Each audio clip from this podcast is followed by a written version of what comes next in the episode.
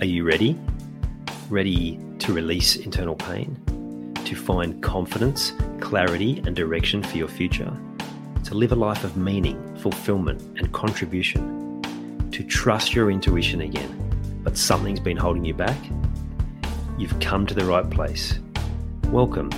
I'm Ian Hawkins, the host and founder of the Grief Code podcast. Together, let's heal your unresolved or unknown grief by unlocking your grief code.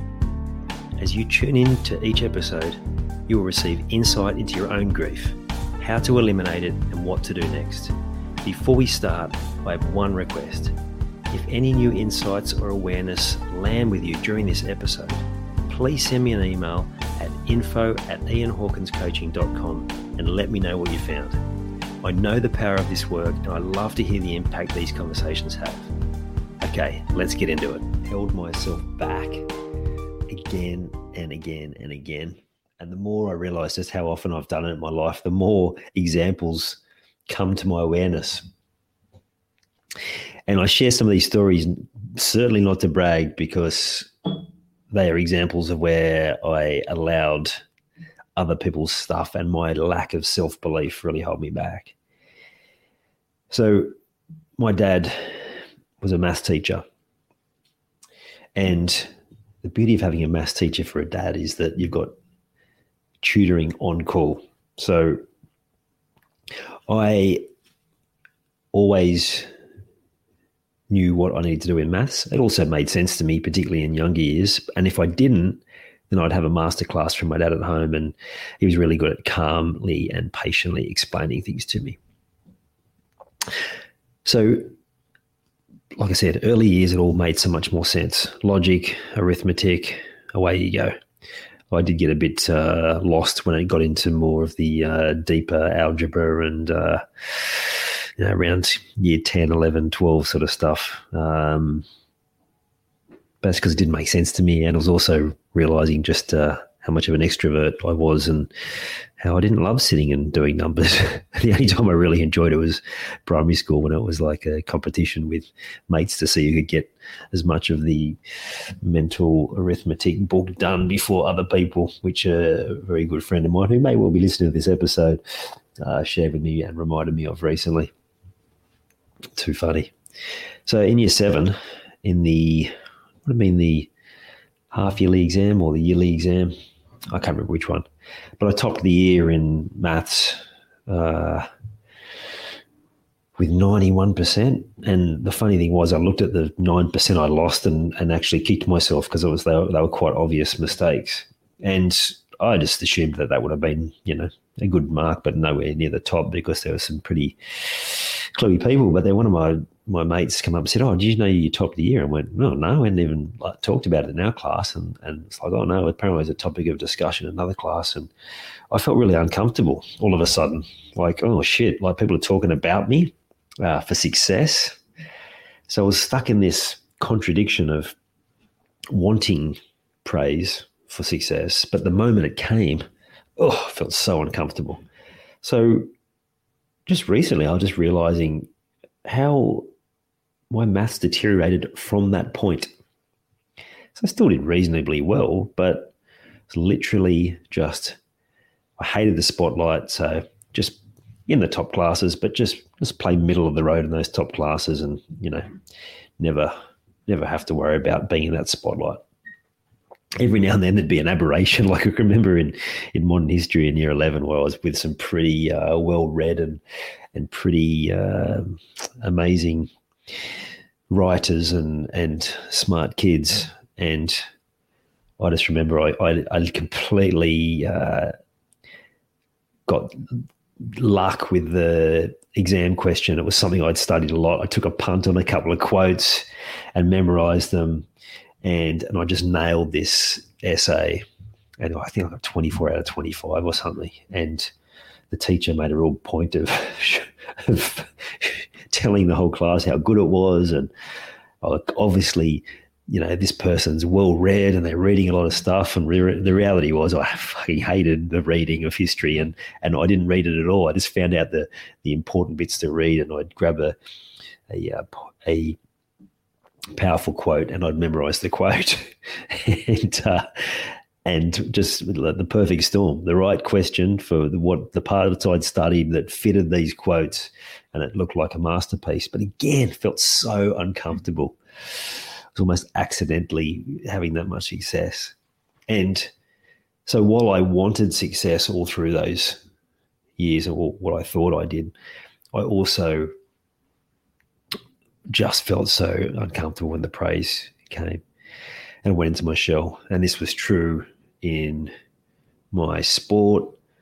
So I had a bit of a breakout year in under 14, scored a heap of runs in cricket. And then suddenly, you know, the, the, the people are making a big fuss about that. And it kind of went downhill from then. My concentration was was never what it used to be and uh, never got the results until I managed to unpack some of that in my much later life and went back and played as an old fella and scored some runs because I didn't have that same baggage. It's amazing what could have been, right, if I'd known what I know now. And then there was also the moment when I was uh, started coaching, and I've shared this story many times, but it's again it's an important one to continue to share. One of the young fellas that was in my team, my corporate team, the teams I managed, I had three teams, and he was one of of the thirty three staff. He was the one of a, of probably a handful of them that that really embraced my coaching, but he was the one who really took it and ran with it and got some incredible results. And then, unfortunately, passed away suddenly, and I again went completely into my shell and held myself back. Now, whether that one was from wanting to not stand in the spotlight or, not, I, I couldn't answer that. But again, held myself back. All of these patterns playing out from past experiences, from new experiences that were impacting my ability to perform at my best. Now, if you look at your own life, you, you would think of so many of these examples, and, and there'd be also things playing out that you don't even understand. And yet, how often do you spend time beating yourself up about your inability to perform at the level that you know that you're capable of at the highest, at your at your best? So the answer is not to waste time and energy on that project of, of having a go at yourself, of being harsh on yourself, but instead giving yourself a leave pass, pass and, and realizing that there are some things playing out there that need to be addressed. Finding the root cause of this inconsistency and then removing that block. And then, most importantly, after that, is to be able to then change the habit. Because I can think of countless examples again myself where I've had a session with a coach or a kinesiologist or acupuncturist or something where it's clearing the underlying part of it. And yet I've gone back to an old habit and I've regressed to back where I was. So it's important that you clear the block, but then you also change the habit. So, where are you holding yourself back? Well, before you look at the exact areas of where, it's like, why is it important for you to make those changes? Having that honest conversation with yourself. Why is it important? Why is it that you even want to have your best performances? To what end? For what purpose? What will it be on the other side of that? What will you learn? What will you? Who will you able to be? What will you be able to do? Who will you be able to have in your life? What will you be able to have in your life? Get clear on that. Because when you know why, and we know what you're working towards, getting the blocks out of the way, getting the lack of self belief, getting the overthinking out of the way becomes so much easier because there's a real inner desire to make it happen. The first place to start is awareness, acknowledgement and awareness around where your performance is being in, impacted, the certain scenarios when it seems to happen, finding ways to change I've talked about journaling. It's a great way to change habits, change your behavior and change habits and address things from your past, journaling. And of course, if you want to fast track it, you reach out to someone who can help you with that. And of course, if you're ever needing that independent advice and guidance and a safe place to talk, then then please do reach out.